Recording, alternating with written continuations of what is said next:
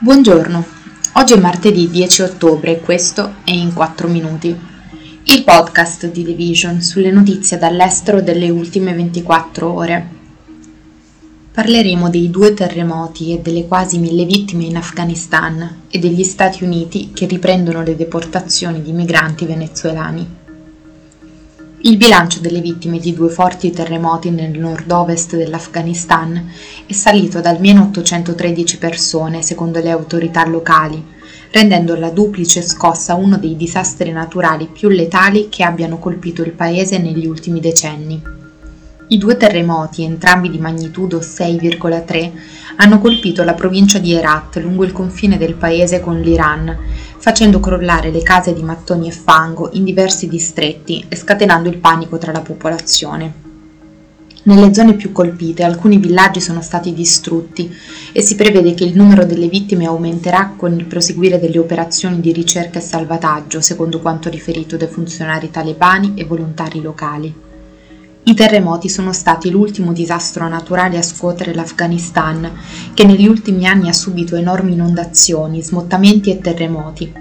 Nel giugno del 2022 un altro grave evento sismico ha colpito il sud-est dell'Afghanistan e ha ucciso più di 1000 persone. Il disastro avvenuto in questo fine settimana ha aggravato la già grave crisi umanitaria ed economica che ha travolto il paese dal crollo del governo sostenuto dall'Occidente 2 anni fa, provocando la scomparsa di milioni di posti di lavoro praticamente da un giorno all'altro e l'impennata dei prezzi dei beni di prima necessità. Secondo il Programma Alimentare Mondiale delle Nazioni Unite, oggi la quasi metà dei 39 milioni di persone del paese soffre la fame. Gli Stati Uniti riprenderanno le deportazioni dei cittadini venezuelani che attraversano illegalmente il confine, un raro gesto diplomatico che mira a scoraggiare l'aumento dei migranti provenienti dall'impoverita nazione sudamericana, secondo quanto dichiarato dal Dipartimento per la Sicurezza Nazionale statunitense.